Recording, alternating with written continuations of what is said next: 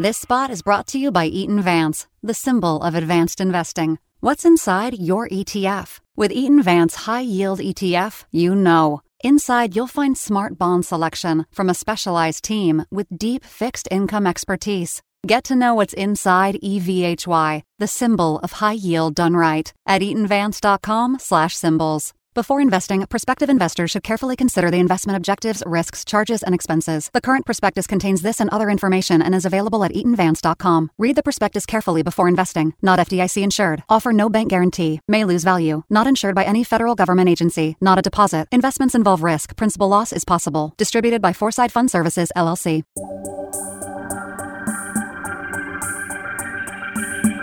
Here's your money briefing for Tuesday, February 14th.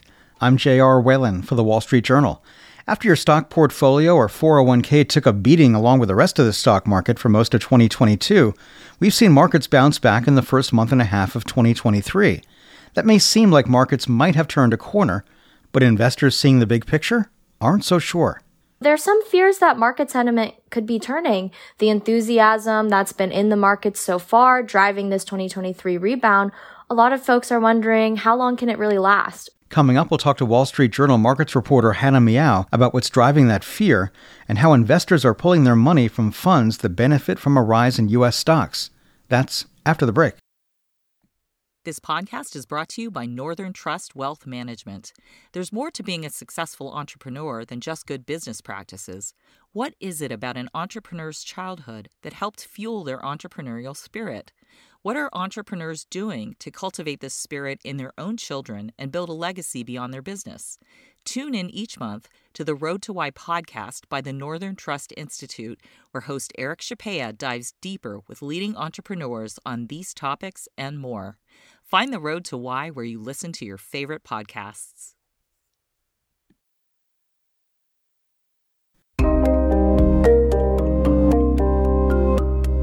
The S&P 500 is up about 7% since the start of the year, but many investors have their doubts about the trajectory of the market going forward, and they're pulling money out of funds that track US stocks.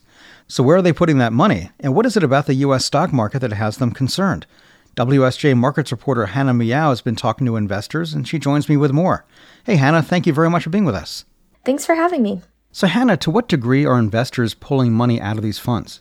Investors have pulled a net $31 billion from U.S. equity mutual funds and exchange traded funds in the past six weeks. That's according to the latest data from Refinitiv Lipper. That's the longest streak of weekly net outflows since last summer. It's the most money pulled in aggregate from domestic equity funds to start a year since 2016. What are some examples of funds that track U.S. stocks? The largest US stock ETF is the SPDR S&P 500 ETF with the ticker SPY. That tracks the S&P 500 index passively, and it's what a lot of investors use when they want to get exposure to the broad US stock market. Money managers also often offer mutual funds or ETFs that track the S&P 500 or other US stock indices. And of course, there are actively managed mutual funds or ETFs made up of US stocks. All right, so what is it about the current market that's causing investors to make those moves?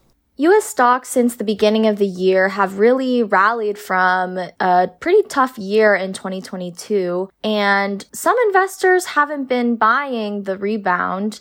A lot of the rebound year to date has been about enthusiasm that the Fed might cut interest rates later this year.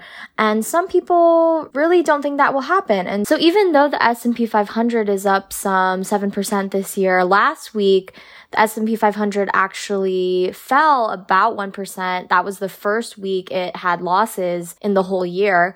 And so there's some fears that market sentiment could be turning. The enthusiasm that's been in the markets so far driving this 2023 rebound a lot of folks are wondering how long can it really last? But all we've been hearing about are indications from the Fed that they may not have to continue an aggressive path with raising interest rates.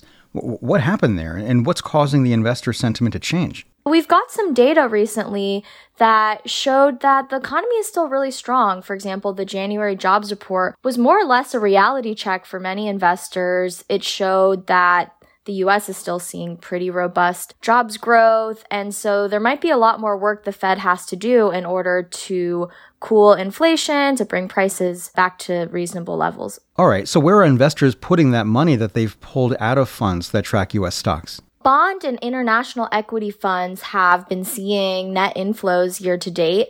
So these are funds that track stocks of companies abroad and also those tracking taxable bonds and municipal bonds. And in fact, they funneled a net roughly $12 billion into international equity funds, about 24 billion into taxable bond funds, and nearly 3 billion into munis funds.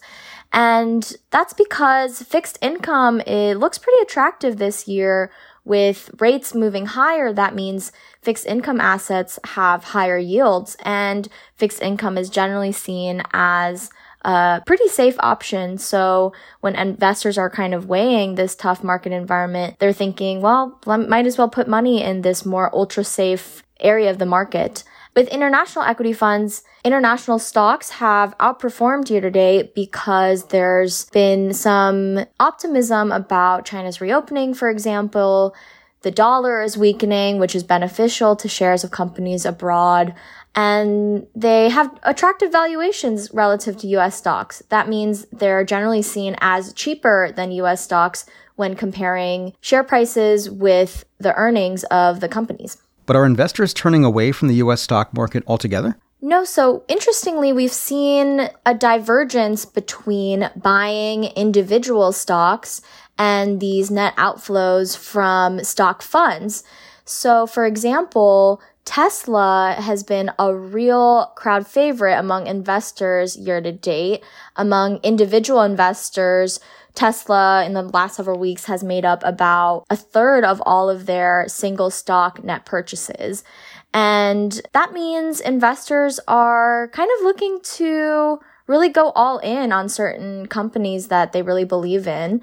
And we've also seen a lot of action in the options market, kind of exemplifying some of the speculative buying that we've seen year to date. Speculative stocks have also been among the top performers this year, coming off of a really tough year when they were hit hard by higher interest rates.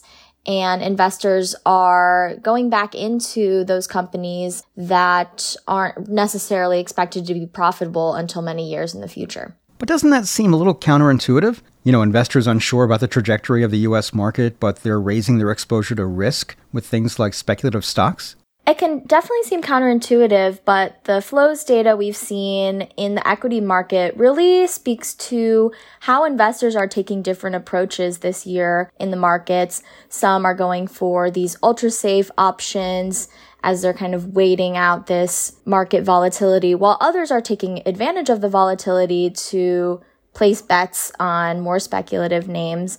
It really speaks to how investing carries a lot of emotions with it, and people choose different options for how to navigate these crazy market times we're living through. All right, that's Wall Street Journal markets reporter Hannah Miao.